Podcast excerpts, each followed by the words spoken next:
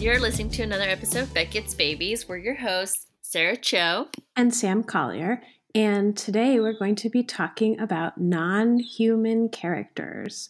All those characters in a play that might not be people, but actually be animals or monsters or angels or vampires and anything else you can think of. Speaking of dogs. Yeah, exactly. Speaking of dogs, you might hear my dog in the background. Uh-huh. But yes. Mm-hmm. So, Sarah, what do you think about plays that have non-human characters? Honestly, didn't really think much about it until you posed this question or this topic for today's episode.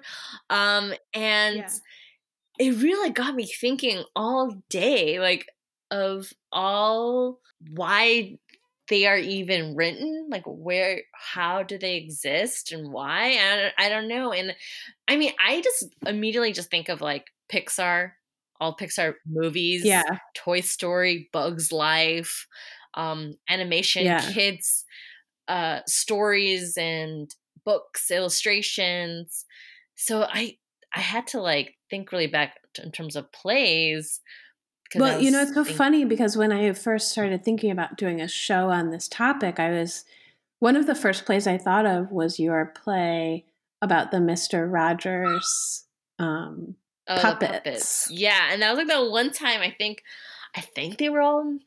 That's the only time I wrote non-human characters. Yeah, and you have a cockroach. Cockroach, right? Yeah, no, it was a cockroach. That's talk character. Very slimy and gross and kind of a sleazeball.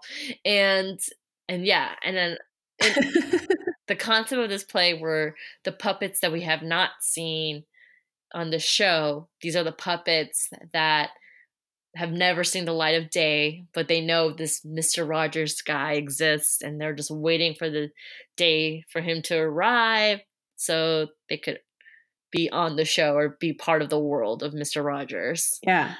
And was that play at least partly inspired by Waiting for Godot? Uh-huh.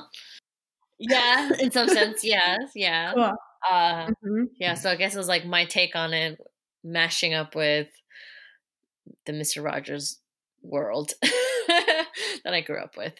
But yeah. And I don't think there are any human characters in that play. No, zero.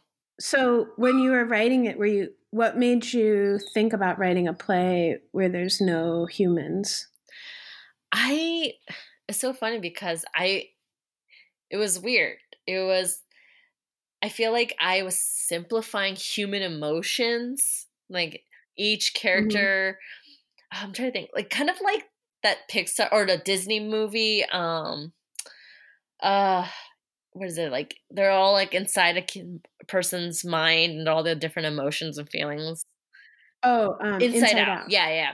And so I was just kind of in that sense. I was like thinking of all these like all each having like a specific point of view that, and they're just sticking to that point of view no matter what. There's no change to it.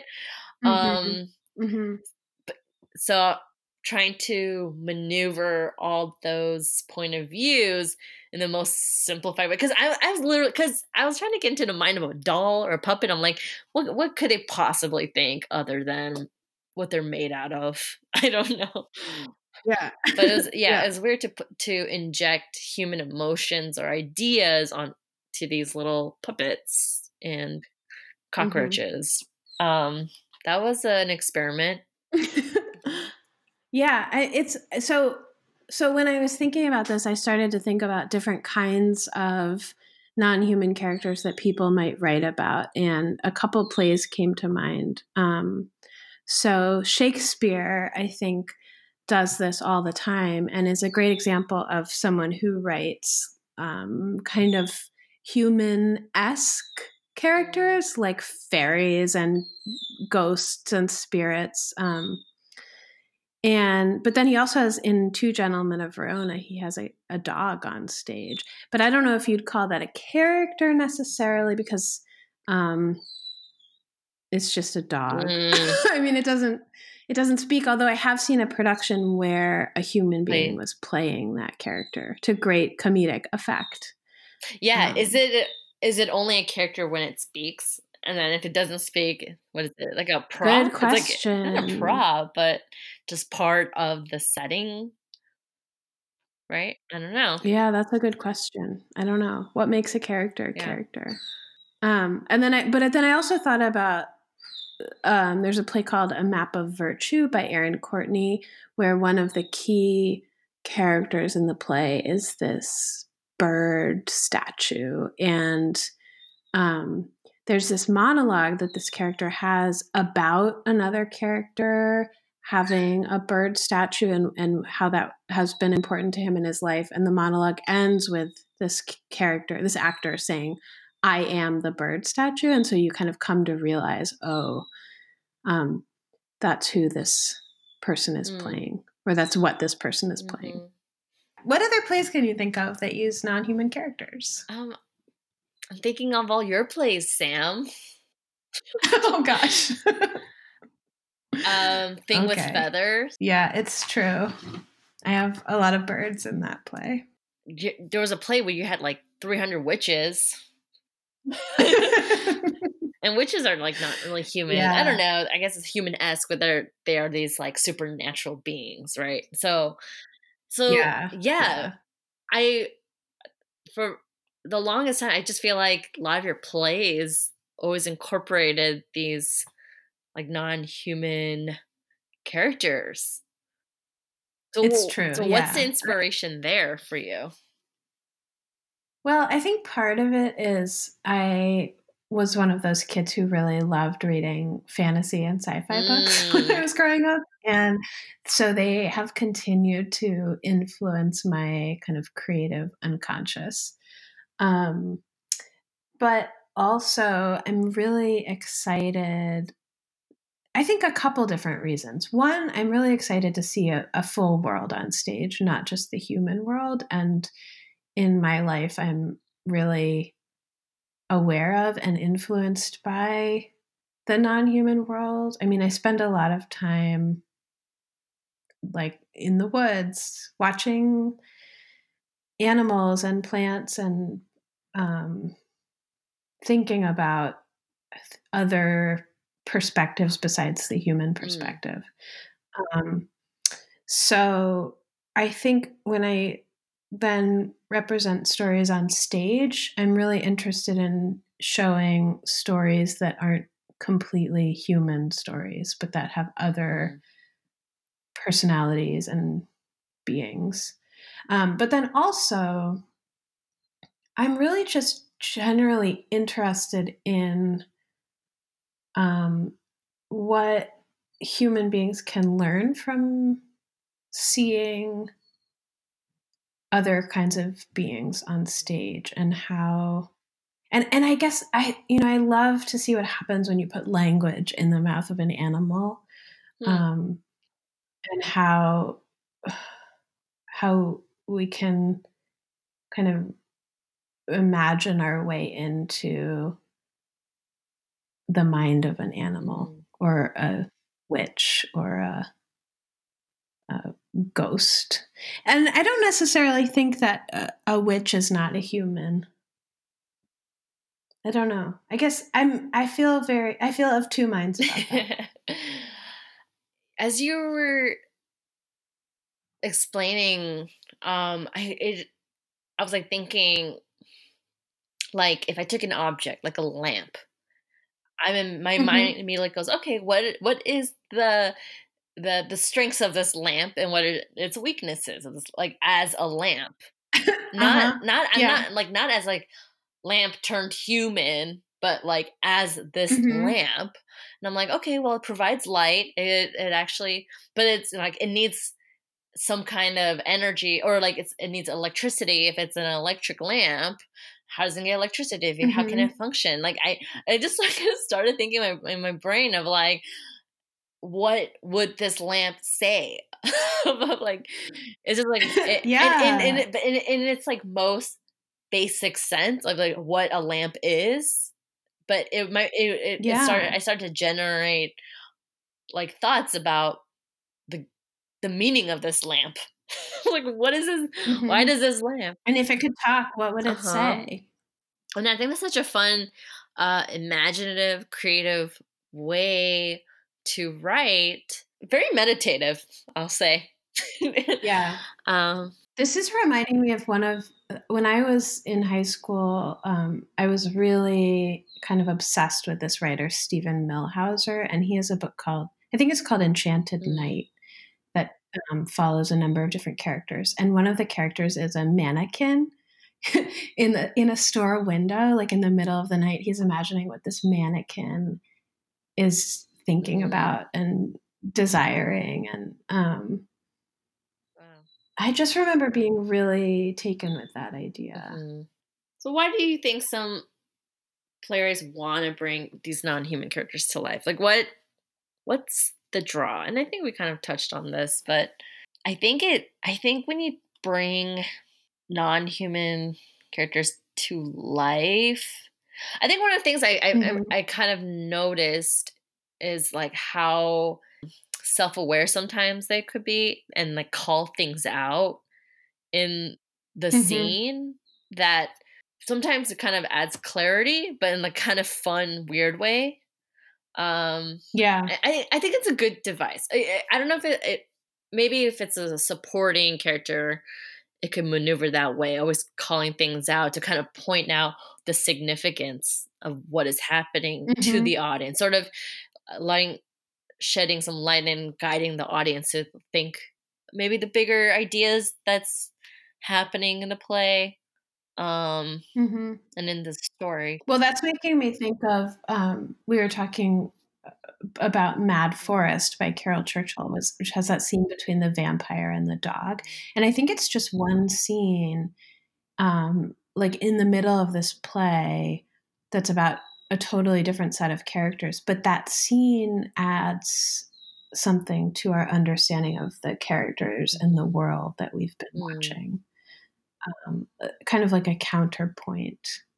So yeah, I think that's totally right. And I also think watching non-human characters teaches us something about what it means to be human in a way. Oh yeah. I mean, I just think about Toy Story automatically, like what it means to be a friend, to, you know, like what does it mean to like learn how to cope or learn how to be friends with the enemy or like your competitor of this boy's favorite new toy. Like it's like all this like so many, I mean, it's the scenario is like very relatable in that sense, but from the feelings of a toy, it's just, I'm just like, oh man, poor Woody. I'm like, oh, and I mean, he goes all that jealousy, those are really real human emotions, and then, and I think Pixar has really hit on something, which is that sometimes it's easier for us as an audience to identify with or empathize with some kind of inanimate object expressing emotion than it is with another human being. Like we can project so much more onto them because they're because they're not human. Friendly reminder to all our listeners: Mercury is in retrograde, so things are happening. Cool. Yeah. Well, so Sarah, do you think there's a place for non-human characters in a serious piece of literature or drama that's not a Pixar movie? Yes and no, maybe. I don't know. I think, when you say serious, right, I'm immediately thinking of ghosts and creepy spirits, things that scares us. Because then I don't know anything else. I'm just thinking, oh, it's a children's theater. The things that haunt us. So like, it's okay to have non-human characters as long as it's scary. I think so. Something that's like coming back from the dead to haunt this character, or like some kind of a what is it, like regrets and or something, a deep dark secret that's coming at you. That's like the time I think about like, oh. it could exist in a very serious adult drama. But I'm sure there's plays mm-hmm. out there that'll prove me wrong. One play that we were talking about was Kristen Idajak's play, one of our former guests who has a play where there's a character that's a lake. Right. But tonally, right, in that play, like it's everything just feels like this mm-hmm. mystery, and it's like this mm-hmm. looming darkness kind of looms in the play. So that's what I got the sense of in terms of the tone of what this lake was, how it was existing in the world. So that's how like, oh, it could be serious. But yeah, it's like if you think of a lake too, there's a lot of mystery. Like it's this body of water that kind of mm-hmm. it's sometimes it's quiet, like there's a lot of quietness to it, but also we can attribute some kind of personality or consciousness, I think, to bodies of water because they're so changeable. Yeah. But it's like, okay, lake or a papasan. You know what I mean? Like what's, you know, I'm saying like, oh, a papasan, it's going to, mm-hmm. I think, evoke a lot of kind of funniness. I don't know, comedy, because it's a freaking papasan. What? And the name, papasan. Right. Mm-hmm. Or a lamp or, mm-hmm. you know, if it's like a household object, it's hard to make it a character without just being kind of silly. I'm just remembering one of the first, I think actually the first play I ever wrote, which was when I was in summer camp, when I was like, I don't know how old, maybe 13 or 14. I wrote a play where the characters were articles of clothing in a thrift store. And it was like a very kind of very serious melancholy play about these pieces of clothing talking about their former owners, the people that had worn them. I'm pretty sure there was like some backstory about like a car crash, you know, it's like, that's deep. How old were you? I don't know. I'm sure it was not very good. I think I was like 14. Oh, it was not at all active or, you know, like dramatic or the things we want plays to be. It was just like a bunch of sad monologues. I don't know, there's something about it when you take nature, like lake, the landscape and things. There's just a lot of, I don't know. I think there's just a lot of mystery to it because there's like this like wonders of nature in the world. Like what is out there? It just like, mm-hmm. it just makes me feel those feelings and... mm-hmm.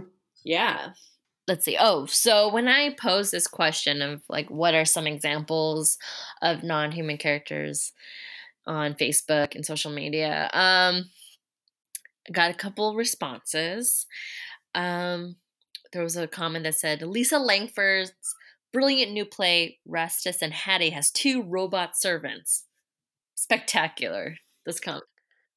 Oh, yeah, and robots is a great idea that we haven't even talked about robots.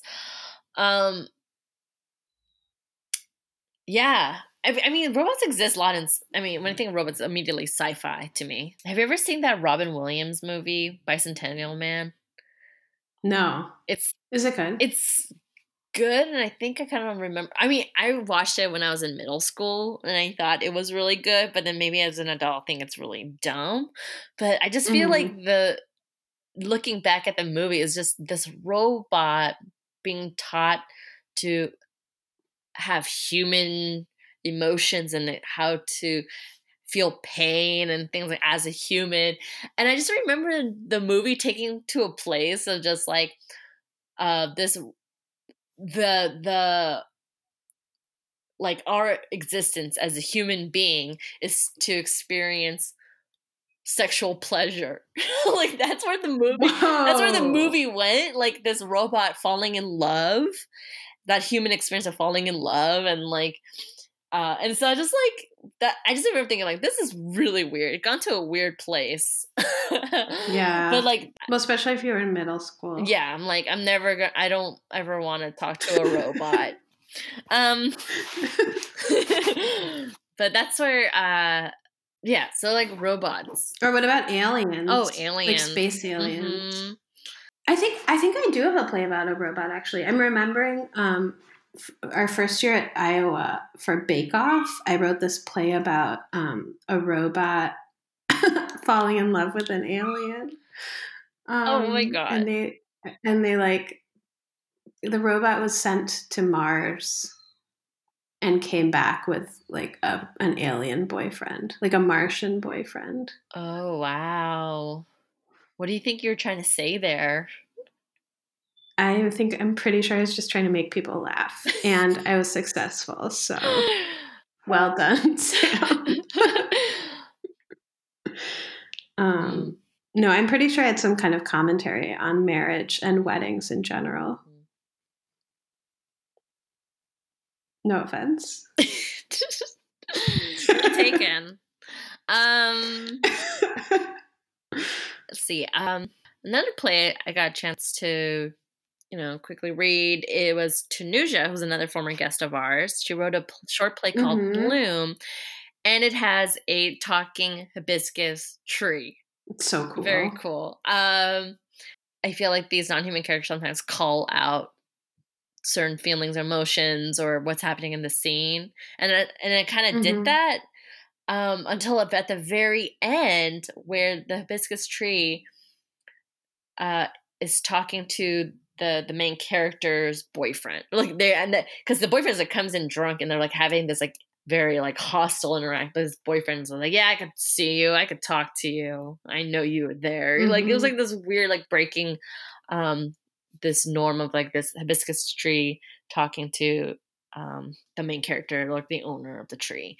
But one of the things it really opened up for me was like, because the stage directions wasn't very specific about how this hibiscus tree was going to exist or like how it's going to live in the world, or like I just thought about all the possibilities in design. Like I was like, oh, maybe you could actually have a tree there and light on it, and it could like move and like a or like a costume, like a person that could get really like elaborately looking very like a tree. I don't know. It's like it just opened up a lot of that for designers could get really creative and have fun with these non-human characters. Yeah, I think so too.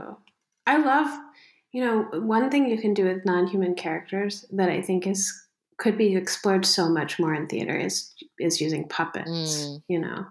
I remember one summer I got to see some of the puppetry conference at the O'Neill, because I was there for their kind of NTI summer program, and the creativity and just like playfulness and joy that the puppetry artists bring to their work is so, it's so beautiful and astonishing and brilliant. And I think that we as playwrights or, practitioners of,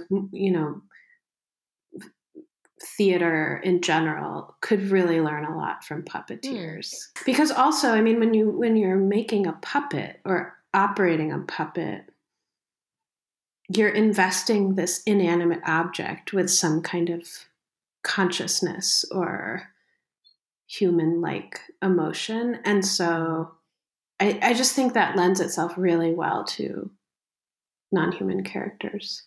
Yeah. Oh my gosh. I'm trying to think. I feel like I remember seeing like a puppetry show. I mean, even though the people, the puppeteers are like maneuvering all the puppets, like, but they themselves were really acting too. It was just like, I just saw this like this other layer of performance I've never seen. Like they're like having to put those emotions into these puppets. Never thought about that. Yeah, totally. I saw this play years ago called Famous Puppet Death Scenes, and the conceit was it was just it was purporting to be scenes from plays with puppets in them, but really these were just like made up scenes, and it was just scenes of puppets dying over and over and over again, but different puppets from different stories. It was just like how the puppet died in this story. And yeah, just the creativity was amazing to see. I will say this. I don't like ventriloquism. I don't know. It's so creepy. And I'm always watching the ventriloquist. I'm like, I see your mouth. I see your mouth. I don't know how you're doing it, but I see your mouth. It's kind of moving. And I don't know how you're doing it, but this is very witchy. That's how I'm just constantly thinking, like judging this ventriloquist. Oh, I'm so weird. Yeah. Okay. So, any last minute thoughts before we move to? Well, we have a question from one of our listeners. Oh, we do, yes. But I'm just saying on the topic of any.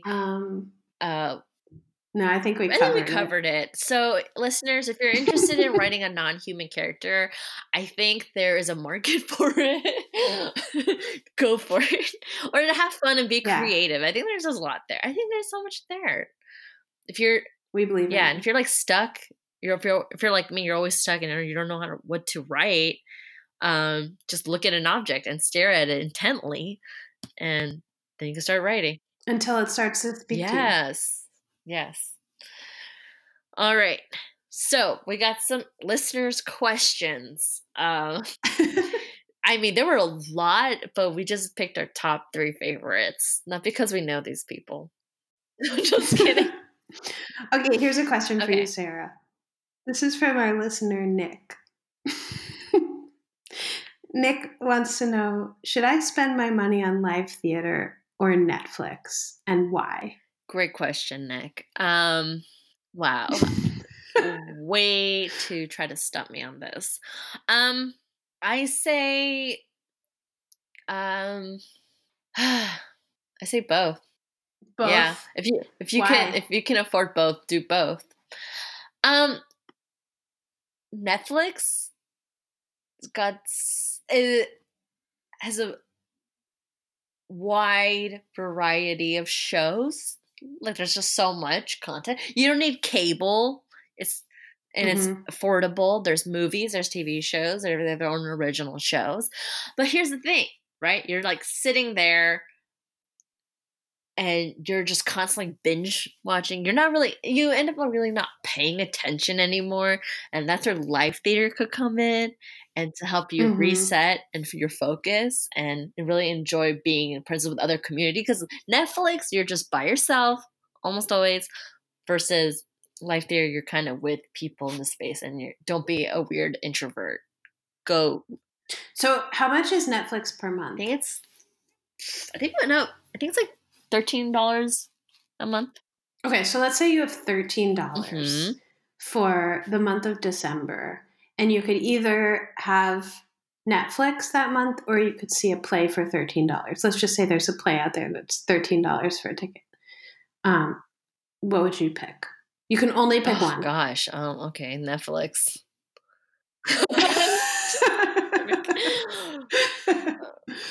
Because it's unlimited. It's a 30 days in a month. And there are... Okay, but what if it's like a really amazing show that you have been dying to see and you can get a ticket for $13? Okay, if you put it... If you frame it... Well, yeah, but if you frame it that way... Because sometimes, like... I'm in these like lotteries for a theater show, and then when I win it, I'm like, I really want to go see it, because I was like, oh, it's a fraction of the cost of this ticket, which is like exorbitant. And so yeah, live theater. Only because that's another thing too. I just feel like live theater is such an experience, like it's a unique experience of watching this play that. Probably I'm only gonna have once, like, because each performance is so uniquely on its own. Like this, you're just one unique experience of this play. Here's an opportunity to have this experience. Sometimes this experiences could be really memorable and like linger on. Whereas Netflix, you forgot the last season of the show. You're like, what happened? Because you're just like sitting there for hours and just kind of binging. I don't know. I'd say okay. For culture and experience and education and being around people, live theater. But if you're like me and you don't like people and you want to just stay home and never leave, Netflix. Okay. Wow. That's good. We spent so much time on that question. I hope that helped you out, Nick. We got a second question from Nina. She asks, is it worth writing a play that isn't addressing a social problem or social issue? Oh, good question, Nina. Well, here's my take on this. I actually think every time you write a play, you're expressing a worldview. And every time you see a play, you're spending 2 hours or an hour and a half inside the worldview of that playwright's mind. And so even if you don't sit down to address a social issue or problem, you're still presenting a vision of the world as it is or as it could be. And so I think the answer is yes, because I really believe that even if a play, even if all it's doing is making you laugh, there's power in that. Mm. You know, there's like, I think laughter can be really healing, and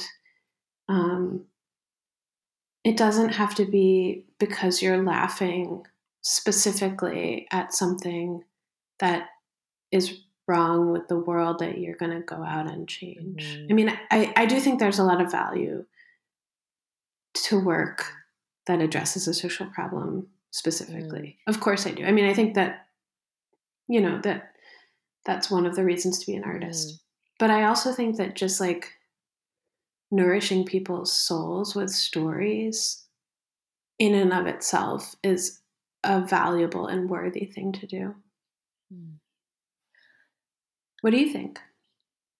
I love plays.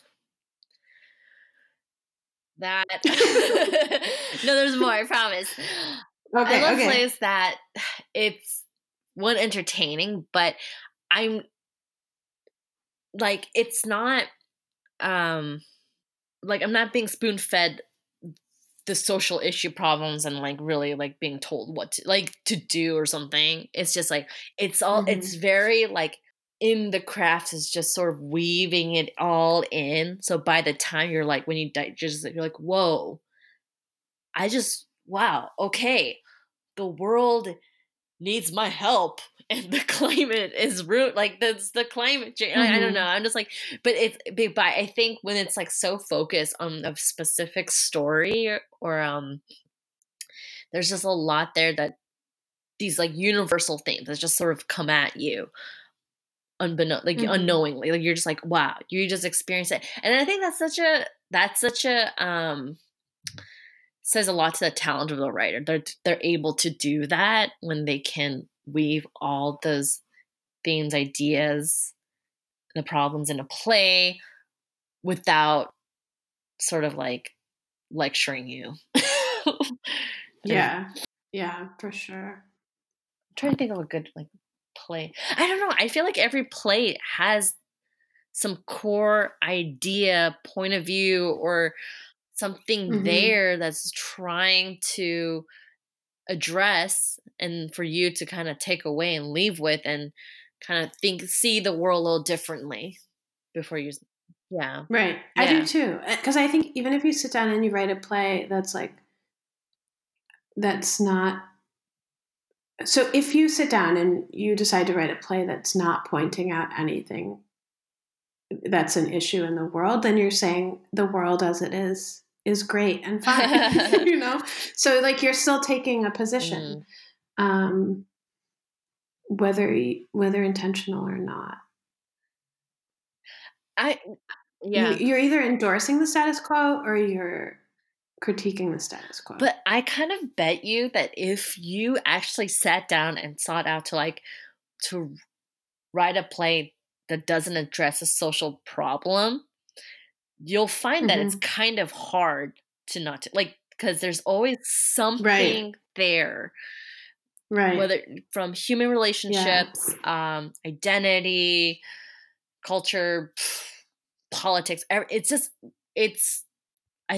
all in our human experience. Like it's there. So I don't know. I challenge you. Go try and write it. Write that play. Okay. That's a good challenge. Yeah. Purposely not writing a play with social issue. Go. Go. I think that's a really good note to end on. So let's move to glistens. Alrighty. Glistens. What's your glisten, Sarah? Wow. Folks, I highly recommend getting your physical annual exam. If you're like me and you're just like, I will never, ever, ever healthcare not, or health insurance or not, I'm never going to do it.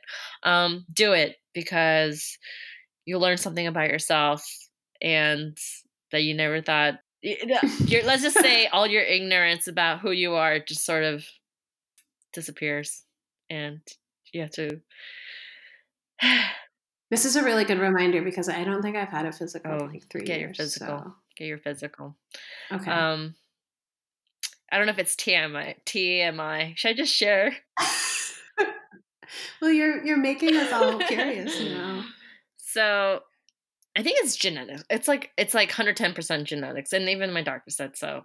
But even like my lifestyle, like I exercise regularly. I eat healthy enough. Maybe once in a while, I'll treat myself to a little pastry. But like other than that, I have a well-balanced diet, and I learned that I'm pre-diabetic. Oh man. But it's in a very low percent. Like it's in the low end, but yeah. To learn that, and I was just like, "Oh, okay." Like I was like, "What more can I do that I'm not already doing?" And she was just like, "Just keep watching what you're doing." And that's what my doctor said, just to be watchful, be mindful, and just be careful. And I was just like, "Well, and it's good to know. You're totally right. It's like it's good to have the information." Yeah. So it's so crazy. I was just like, I'm like, so that's your glisten. My glisten is I'm pre-diabetic. And get your annual physical exam. That's good advice. Okay. What's yours, Sam? My glisten is winter.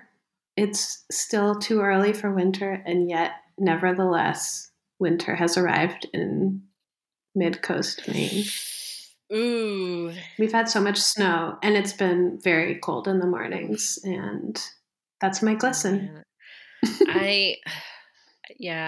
I'm such a wuss now. Like if the weather drops to 60, I'm like complaining, and I'm just like not going to have it. I'm like locking myself. I layer up. I'm such a wuss now. That's what happens when you live in California. We had a wind chill in the single digits last week. So. Oh, my God. You're making my knees hurt. My knees are hurting from the cold. All right. Well, listeners, we want to know about your non-human character favorites and ideas. So share them with us. Yeah, and Sarah, where can they find us? Oh, good question, Sam. We're like everywhere. You can find us on Instagram, Twitter, Facebook. We're at Beckett's Babies. There's no other name that exists other than Beckett's Babies, okay? You can't turn around on social media without bumping into us. Oh my gosh. Yeah, true. So find us. Like us, follow us, share us, tell your friends. Yeah. Yeah. There you go, folks. That's our show. Thanks for listening.